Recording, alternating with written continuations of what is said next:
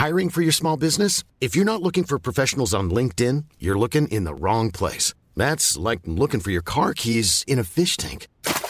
LinkedIn helps you hire professionals you can't find anywhere else, even those who aren't actively searching for a new job but might be open to the perfect role. In a given month, over 70% of LinkedIn users don't even visit other leading job sites. So start looking in the right place. With LinkedIn, you can hire professionals like a professional. Post your free job on linkedin.com slash people today. Actually looking at video right now of, of these anarchists interaction and these people who were involved in this insurrection. They broke the glass in the United States Capitol and now they are climbing through the window. This happened moments ago. Cette journaliste de CNN n'en croit pas ses yeux. La scène se déroule au Parlement américain. Le Capitole est pris d'assaut par une foule de supporters de Donald Trump. Ils viennent de briser une vitre et de pénétrer à l'intérieur du temple de la démocratie américaine. La présentatrice de CNN lâche le mot insurrection. Quatre personnes vont perdre la vie ce jour-là dans l'enceinte du Capitole à Washington, D.C. Je suis Pierrick Fay, vous écoutez La Story, le podcast d'actualité des échos, et on va revenir sur ce jour historique pour la démocratie américaine.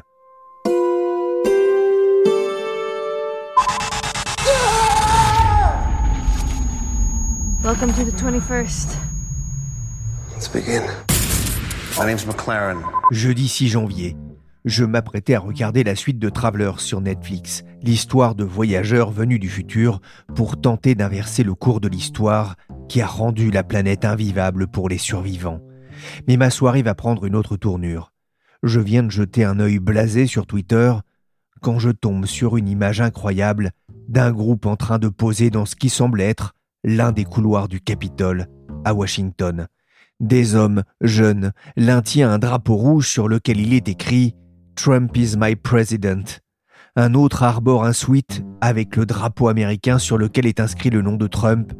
Mais ce qui accroche le regard, c'est ce grand escogriffe, torse nu, Stars and Stripes à la main, un mégaphone en bandoulière et sur la tête, un chapeau orné de cornes de bison. Je déroule mon fil Twitter et je change de chaîne, halluciné par ce qui est en train de se passer.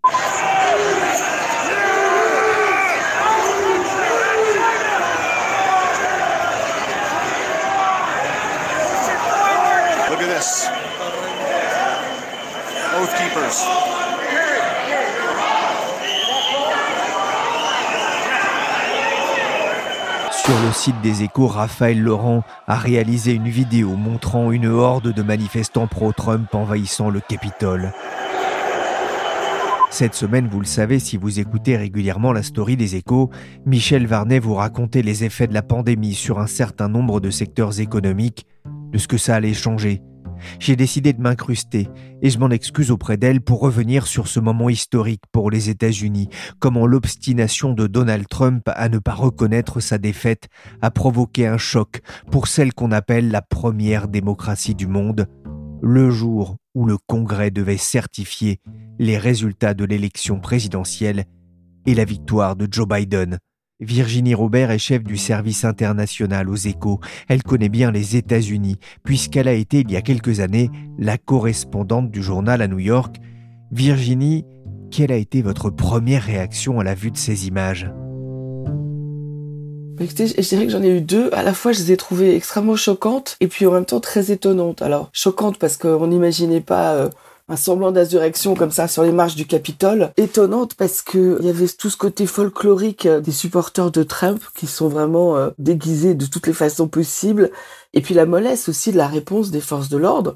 C'était très étonnant de voir que le, le Capitole n'était pas mieux gardé de ça. Donc voilà, c'était à la fois de la surprise et puis un choc quand même profond parce que ces gens-là voulaient remettre en cause une élection. Et c'est vraiment quelque chose de très grave. On savait que cette journée du 6 janvier était une date importante? Au départ, elle l'était surtout à cause des élections en Géorgie.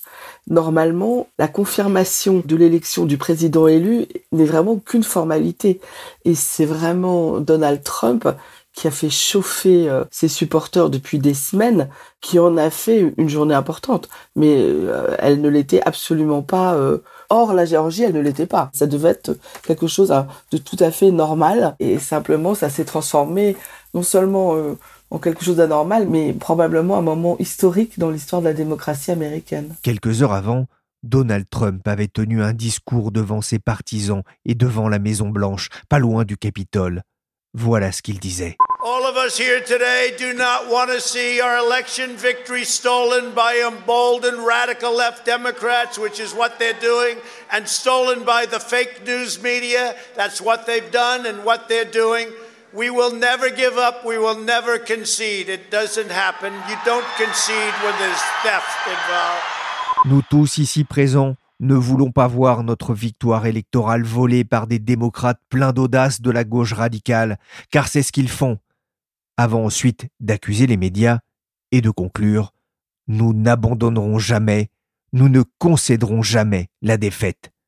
Virginie Donald Trump avait coché cette date sur son calendrier puisqu'il avait appelé ses soutiens à une gigantesque manifestation devant le Capitole. Alors Donald Trump, lui, il est dans l'après. Là, les responsables républicains, ils ont quand même rétabli l'ordre euh, tout de suite. Hein. Mitch McConnell a fait un discours tout à l'heure devant le Sénat où il a dit qu'on allait au bout du processus.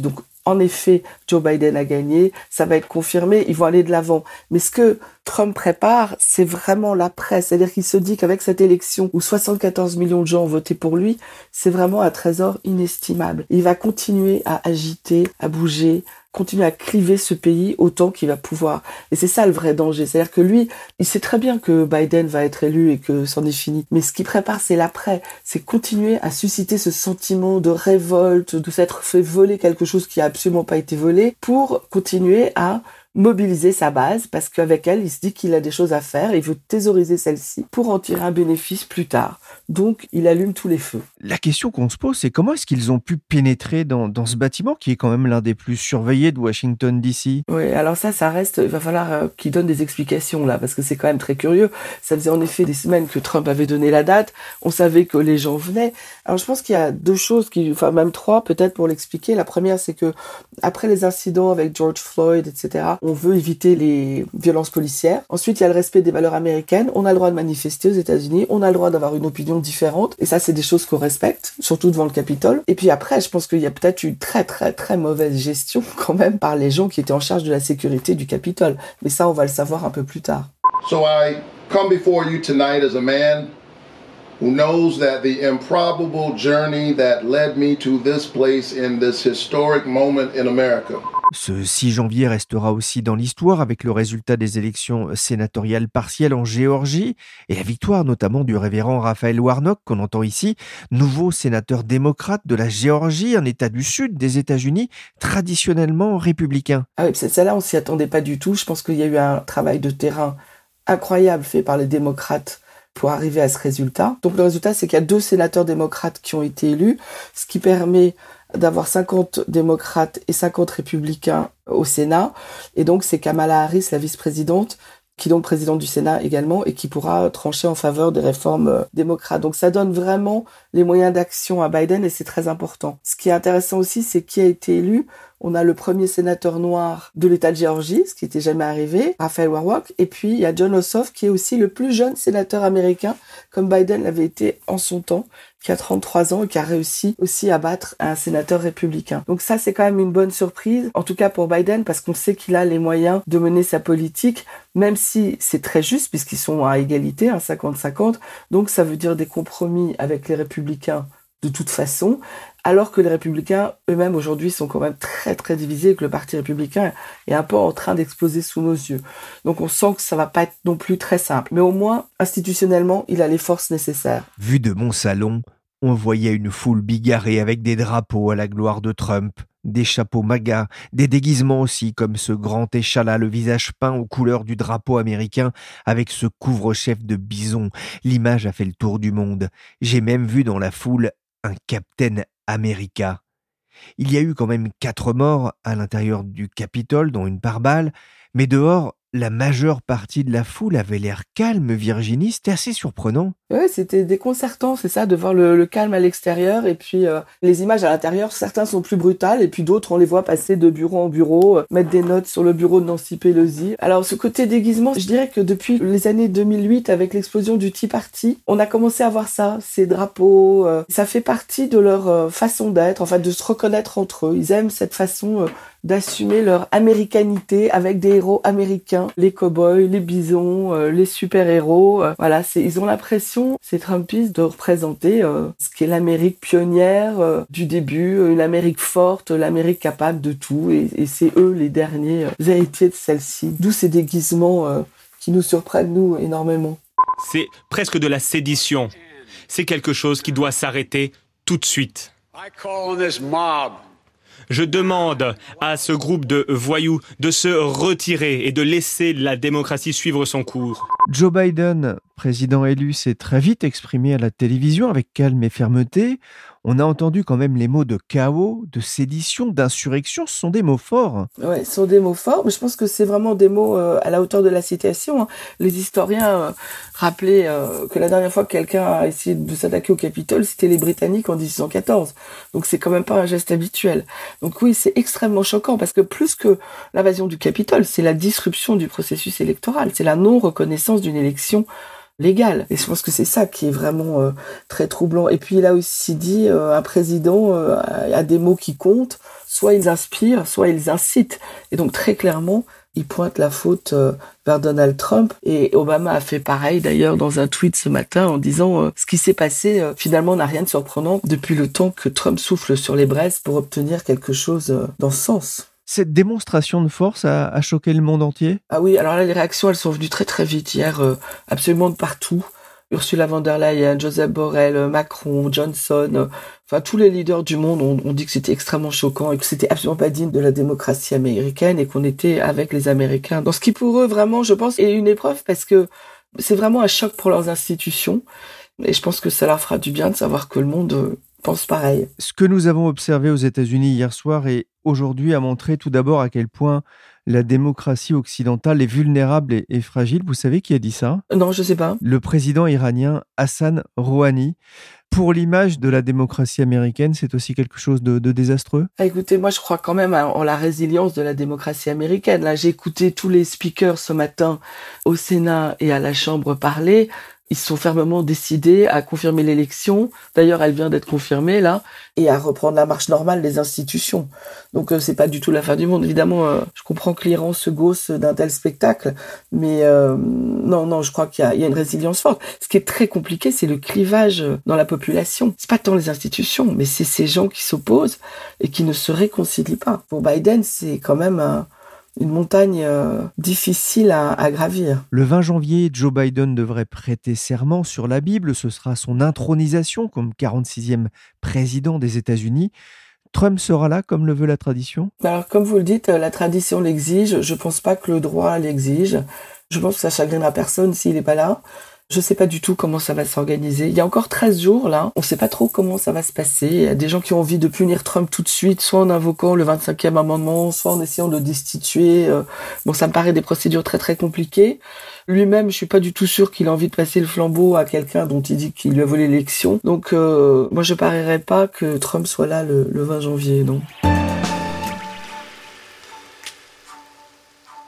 Quelques heures après l'intrusion de force de plusieurs centaines de partisans de Donald Trump dans le Capitole, le Congrès a finalement pu se réunir tard dans la soirée pour certifier officiellement le résultat de l'élection présidentielle et la victoire de Joe Biden, futur président des États-Unis. Le collège électoral des grands électeurs a accordé 306 voix à Joe Biden et 232 à Donald Trump. La nuit porte conseil, et peu après cette annonce, la présidence Trump a publié un communiqué indiquant qu'il y aurait une transition ordonnée le 20 janvier, avant d'ajouter dans un style si particulier. Cela représente la fin de l'un des meilleurs premiers mandats présidentiels, et ce n'est que le début de notre combat pour rendre sa grandeur à l'Amérique. Au revoir, président. Qu'est-ce que c'est que ce truc, Corinne? Ben, c'est Pierre. Au revoir, au revoir, président. Bon, au revoir, au revoir, président. Dans la story, j'avais interrogé il y a quelques semaines Laurie Kenton, maître de conférence à l'université de Versailles-Saint-Quentin et spécialiste des États-Unis.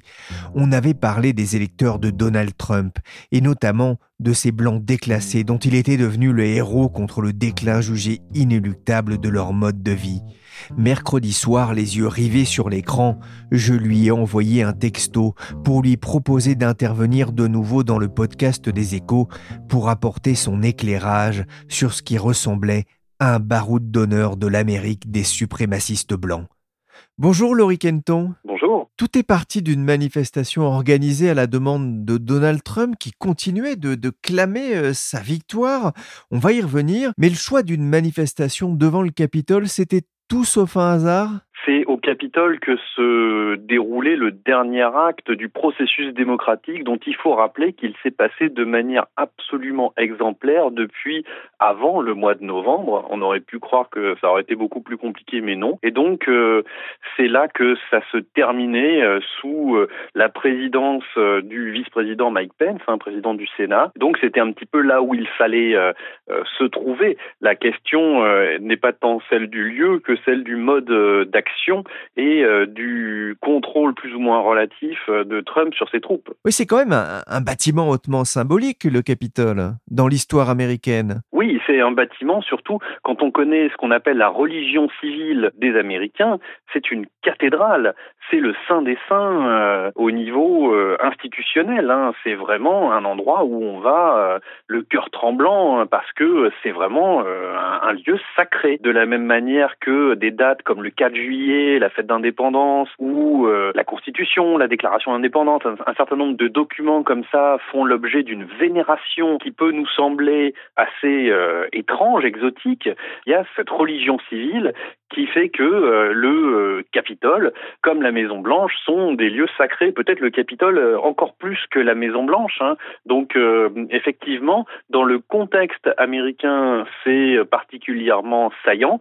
Mais ce qui est particulièrement euh, surprenant, c'est que les Trumpistes sont toujours très euh, en train de se draper, alors dans le drapeau au sens propre parfois même, mais d'un patriotisme sans borne. Ils vénèrent la Constitution comme c'était le cas du Tea Party avant au début des années 2010, et donc on peut trouver assez cocasse qu'ils décident de marcher sur le Capitole, ce qui a quand même des échos historiques un petit peu dérangeants. Je suis pas forcément certain qu'ils avaient tous ça à l'esprit, mais enfin il y a quand même des échos qui sont particulièrement euh, perturbant là-dedans. Donc la dimension symbolique est tout sauf négligeable, effectivement. Les manifestants ont pénétré à l'intérieur. On a vu certaines images surréalistes. Hein, cet émeutier les pieds sur le bureau de Nancy Pelosi, la présidente de la Chambre des représentants. Il a même griffonné un mot sur un dossier appartenant à la démocrate. On ne reculera pas. Laurie Kenton, qui sont ces partisans acharnés de, de Donald Trump qui ont manifesté? Ce sont des irréductibles qui préexistaient à Trump, qui resteront là après Trump, mais à qui Trump a donné une voix et une forme d'espoir. C'est-à-dire que ce sont des gens qui se considéraient comme totalement négligés et méprisés par le pouvoir politique. C'est un mouvement populiste. C'est-à-dire que un certain nombre de gens considéraient que le peuple n'était pas représenté par les élites et Donald Trump arrive là-dedans, dans ce jeu qui préexistait. Les institutions sont vénérées, euh, on l'a dit tout à l'heure, mais le personnel politique est méprisé. Et il y a une grosse différence entre les deux. Et ça, ça date de bien avant Trump. Il y a une confiance dans le personnel politique qui est très basse, à gauche comme à droite, les euh, démocrates ne sont pas plus populaires que les républicains. Nancy Pelosi comme Mitch McConnell sont des personnalités qui sont hautement impopulaires. Donc il y a cette désaffection du personnel politique, des élites euh, corrompues, distantes, etc., qui préexistait à Trump. Trump a capitalisé là-dessus et a dit à ces gens-là, moi je vous comprends, moi je suis pas comme eux, moi je vais nettoyer le marigot de Washington, les écuries d'Ogias, et je vais vous donner la parole, je suis avec vous les petits. De ce point de vue-là, il avait des accents que certains avaient déjà eus par le passé, avec plus ou moins de bonheur, et on retrouve un petit peu une stratégie à la Nixon qu'on a tendance à oublier au début des années 70, quand Nixon a voulu faire main basse sur les syndiqués notamment et les ouvriers blancs pour les retirer de la mainmise du Parti démocrate. Donc tout ça s'inscrit dans une histoire où Trump en fait est le dernier maillon en date. C'est pas euh, quelque chose de vraiment tout à fait nouveau. Et donc, ce qu'on voit, c'est quelque chose qui n'est pas si étranger que ça pour nous, avec un certain nombre de précautions, je préviens. C'est une sorte d'équivalent américain des Gilets jaunes, quand on sait que des gens comme Éric Drouet ont voulu pénétrer dans un certain nombre de lieux officiels, euh, voulu marcher sur l'Élysée, quand on leur a demandé mais pourquoi faire pour prendre le pouvoir? Non, juste pour dire on est chez nous. Et cette phrase on est chez nous, elle est intéressante parce que c'est quelque chose qu'on retrouve assez régulièrement en fait en politique américaine dans les mouvements d'opposition populiste. Souvent, un des slogans du Tea Party, c'était de dire, vous, les représentants, vous travaillez pour nous, le peuple. Et donc, de ce point de vue-là, cette scène totalement euh, surréaliste, hein, elle incarne véritablement ce slogan, je suis chez moi en tant qu'électeur, en tant que citoyen, en tant que contribuable, etc. Je suis chez moi dans ce lieu de la représentation politique, puisque je suis représenté par ce personnel. C'est une forme de revanche, d'une certaine manière, du euh, peuple qui se sent méprisé sur des élites qu'il méprise. Et c'est rendu possible par un Trump qui a fait toute sa campagne de 2016 et de 2020 sur le fait que seul lui, I alone can fix it, disait-il, à la Convention républicaine de 2016, lui, c'est l'homme providentiel, il est disruptif, il est différent, et seul lui peut redonner au peuple méprisé sa grandeur et son estime de soi. Et ça, c'est une notion qui est absolument centrale, notamment dans les mouvements populistes, c'est qu'on a un peuple qui se sent méprisé et qui a besoin de reconquérir de l'estime de soi. Et ils ont vu en Trump quelqu'un qui pouvait leur redonner une certaine dignité. Mais c'est quelque chose que l'on trouve également à gauche, des gens comme Bernie Sanders, des gens beaucoup moins connus en France comme euh, Sherrod Brown, le euh, sénateur de l'Ohio, sont des gens qui insistent sur la dignité du travail et rendre leur dignité aux travailleurs euh, américains qui se sentent méprisés, notamment dans les États que Trump a conquis brièvement donc en 2016, ces États du nord industriel euh, des États-Unis. Donc ce combat pour la dignité des petites gens, c'est quelque chose qui est partagé à gauche et à droite de manière certes très différente. Et donc ces gens-là étaient là pour mettre en action les promesses peut-être un petit peu évasives de Trump qui ne pensait pas que ça pouvait prendre cette proportion, je pense. En tout cas, je me pose sincèrement la question. Whatever you do to those protesters is okay because we have to have law and order. We have to have law and order. This is rebellion, it is treason, it is lawlessness, it is unacceptable. C'est de la trahison, c'est une rébellion. On entend les mots de Van Jones, avocat, ancien conseiller d'Obama et commentateur politique sur CNN. Certains, y compris aux États-Unis, ont parlé d'un coup d'État. Ça ressemblait quand même plus à un baroud d'honneur des Trumpistes de la dernière heure. Oui, je suis tout à fait euh, en désaccord avec la formule de coup d'État et de putsch. Un coup d'État et un putsch, c'est quelque chose de très euh, balisé. C'est un projet politique de prise du pouvoir par la force et pas par les urnes. Et ici, les gens qui ont pénétré dans le Capitole n'étaient pas là pour prendre le pouvoir. On n'est pas dans le cas finalement assez classique des coups d'État auxquels on est habitué, notamment en Afrique, où une faction, une junte prend le pouvoir à une équipe en place, et donc euh, cette équipe en place n'a plus le pouvoir, et contrôle euh, qui l'aéroport, qui la radio, qui les lieux de pouvoir. Ici, ces gens-là étaient là essentiellement pour dégrader un petit peu et surtout prendre des selfies. Toutes les photos qu'on a vues, c'était des gens qui prenaient des selfies. Il y a eu un petit peu des scènes de violence, d'affrontement, etc. Parce que forcément, quand on se retrouve face aux forces de l'ordre qui sont débordées, on peut s'attendre à ce qu'il y ait quelques tensions. Mais on a vu aussi des gens qui n'étaient pas du tout inquiétés dans euh, la rotonde du Capitole, qui est quand même le saint des saints, et qui étaient là, tout sourire, à se prendre en photo, comme si de rien n'était. Et ça, c'est le plus hallucinant, en fait, dans cette histoire-là mais ces gens-là sont tous sortis. Les travaux du Congrès ont repris et ont fini par confirmer la victoire de Biden et Harris. Donc euh, finalement, la démocratie a fini par triompher, le système est fort, le putsch qui n'est pas un putsch a échoué, mais il n'a même pas échoué puisqu'il n'y avait pas de volonté de prendre le pouvoir. Donc ça n'est pas un coup d'État, j'insiste là-dessus. I know your pain, I know hurt. We had an election that was stolen from us. It was a landslide election, and everyone knows it, especially the other side. But you have to go home now. We have to have peace. We have to have law and order. We have to respect our great people in law and order. We don't want anybody hurt. It's a very tough period of time. Donald Trump a tweeté une vidéo où il rappelle encore que c'est une élection frauduleuse. Il dit qu'il comprend leur peine et leur douleur, mais qu'ils doivent rentrer chez eux. Nous avons besoin de paix. Nous avons besoin de la loi et de l'ordre.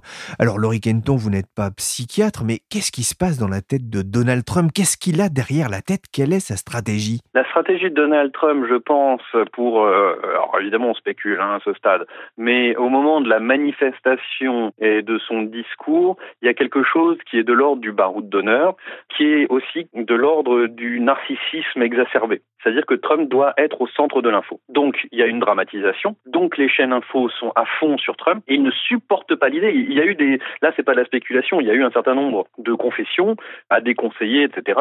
Il a une peur panique de l'après, c'est-à-dire de ne plus être au centre de l'attention, que les médias ne s'intéressent plus à ce qu'il raconte. Donc il fallait qu'il occupe l'espace de manière la plus spectaculaire possible, mais je pense, et là on est dans la spéculation, qu'il euh, s'attendait à ce que ses supporters, qui avaient l'air relativement pacifiques lors du début du meeting, descendent sur le Capitole, manifestent, peut-être qu'il y ait quelques bousculades, un petit peu des tensions avec les forces de l'ordre, mais je pense pas que son plan c'était de dire allez les gars, vous rentrez. Puis vous rentrez pour faire quoi? Pour interrompre la session euh, du Congrès, oui, mais pour l'interrompre temporairement, une heure, deux heures, trois heures. Donc ça n'avait pas de fonction politique. Après, je pense que la confusion de ces messages qui ont suivi, elle se nourrit de deux choses. La première, c'est sa surprise, je pense. Et la deuxième, c'est le côté complètement répétitif de ces messages. Nous avons gagné, nous n'avons pas perdu, l'élection est frauduleuse. Là, on a le disque qui est rayé et le message qu'il ressasse depuis avant l'élection, avant le 3 novembre. Donc là-dessus, rien de nouveau.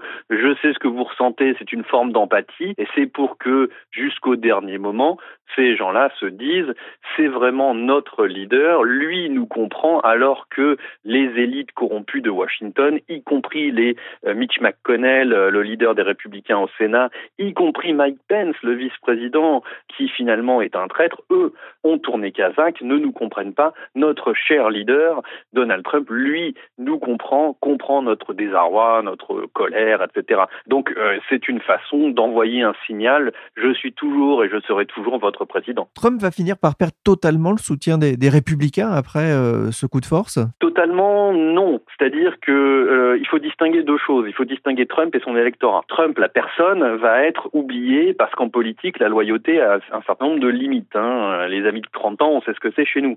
Mais ce qui va demeurer, c'est les 74 millions d'électeurs de Trump tous ne sont pas des Trumpistes convaincus, mais le grand problème des élus actuels, c'est premièrement leur propre réélection éventuelle en 2022 ou en 2024 et pour un certain nombre d'entre eux la présidentielle de 2024. Donc on a le paradoxe de soutien de Trump comme Ted Cruz, euh, etc., qui en réalité espèrent vraiment que Trump ne va pas se représenter en 2024 parce que ce sera leur heure. Et donc il ne faut pas insulter l'avenir, donc il ne faut pas insulter ces 74 millions d'électeurs potentiels dans l'optique d'une réélection à leur poste actuel ou d'une promotion éventuelle à euh, un poste comme président. Et donc, il faut dissocier Trump de son électorat. Et ce qui apparaît très clairement pour moi dans le petit théâtre du Congrès qu'on a vu hier avant la séance euh, d'envahissement du Capitole, c'est des gens qui euh, se positionnent vis-à-vis de cet électorat pour dire souvenez-vous, en 2021, j'étais parmi les derniers soutiens de votre héros. Que risque Donald Trump? Est-ce qu'il peut être destitué ou poursuivi? Alors, il faut bien distinguer ce qui est souhaitable et ce qui est possible. on a vu euh, assez rapidement des gens comme euh, Alexandria Ocasio-Cortez appeler à l'impeachment de Donald Trump. C'est de bonne guerre et ça me semble totalement inepte. Pour une raison simple, c'est qu'il n'y a pas le temps pour lancer la procédure et que quand bien même il y aurait le temps de lancer une procédure, il serait mis en accusation par la Chambre comme ça a été le cas la dernière fois, mais il ne serait pas destitué par le Sénat puisqu'il faut une majorité des deux tiers. Et il n'y aura pas une majorité des deux tiers pour le destituer en 13 jours. Donc c'est complètement irréaliste. En plus, ça contribuerait à conforter les Trumpistes dans l'idée qu'il y a un acharnement contre Trump de la part des démocrates. Donc c'est même contre-productif, pas pour les républicains, c'est contre-productif pour les démocrates. Ils ont gagné l'élection, ils ont réussi à emporter les deux sénatoriales partielles en Géorgie oui, Trump peut être considéré comme totalement responsable des faits d'hier. Oui, parce que c'est lui qui a organisé le meeting, c'est lui qui a prononcé le discours, qui a mis le feu aux poudres. Donc de ce point de vue-là, il est difficile de se défausser de sa responsabilité. Donc oui, il devrait moralement au moins être mis devant ses responsabilités. La question de savoir s'il doit payer ou pas payer euh, ne relève pas euh, de moi, mais il devrait devoir répondre de ses actes. Le problème, c'est que dans 13 jours, il fera partie de l'histoire. Et donc, il y a une question qui est celle du réalisme, et c'est la question qui divise les démocrates. Au moment du premier impeachment, Nancy Pelosi, à qui on ne l'a fait plus, hein, elle a 80 ans, l'a fait quelques batailles déjà, elle pensait que c'était idiot et suicidaire de se lancer dans une procédure en destitution de Trump puisqu'elle n'aboutirait pas. Mais on a beaucoup insisté à sa gauche sur la dimension symbolique de la chose. Bilan, Trump n'a pas été destitué, Trump a crié victoire, il a été blanchi dit-il. Et donc, qui a le mauvais rôle? Ce sont les démocrates, parce que pendant ce temps-là, le Congrès, qui n'en fait déjà pas beaucoup, n'a pas légiféré sur les vrais besoins du vrai peuple. Et là, on en revient au logiciel populiste pendant que les Américains ont faim, ont froid et meurent euh, dans d'atroces souffrances, euh, les démocrates s'occupent d'une chose, c'est de euh, faire la guerre à Donald Trump, l'homme. Et donc le message est très contre-productif pour les démocrates. Le fait qu'Ocasio-Cortez se lance dans cette, c'est même pas une croisade, c'est de la communication par Twitter, et c'est très symbolique de ce qui tiraille le Parti démocrate également. Une sorte de jusqu'au boutisme, de pureté idéologique, de ce qui devrait être et de réalisme, pas forcément très sexy, pas forcément très marrant, mais qui est conscient des contraintes du calendrier et de la structure. Merci Laurie Kenton, maître de conférences et professeur associé à l'Université de Versailles-Saint-Quentin et auteur de Le rêve américain, l'épreuve de Donald Trump aux éditions Vendémiaire. Merci aussi à Virginie Robert, chef du service international aux échos. La story s'est terminée pour aujourd'hui. L'émission a été réalisée par Willy Gann, chargé de production et d'édition Michel Varnet. La story est disponible sur toutes les applications de téléchargement et de streaming de podcasts. Abonnez-vous pour ne manquer aucun épisode. Pour l'information en temps réel, rendez-vous sur leséchos.fr.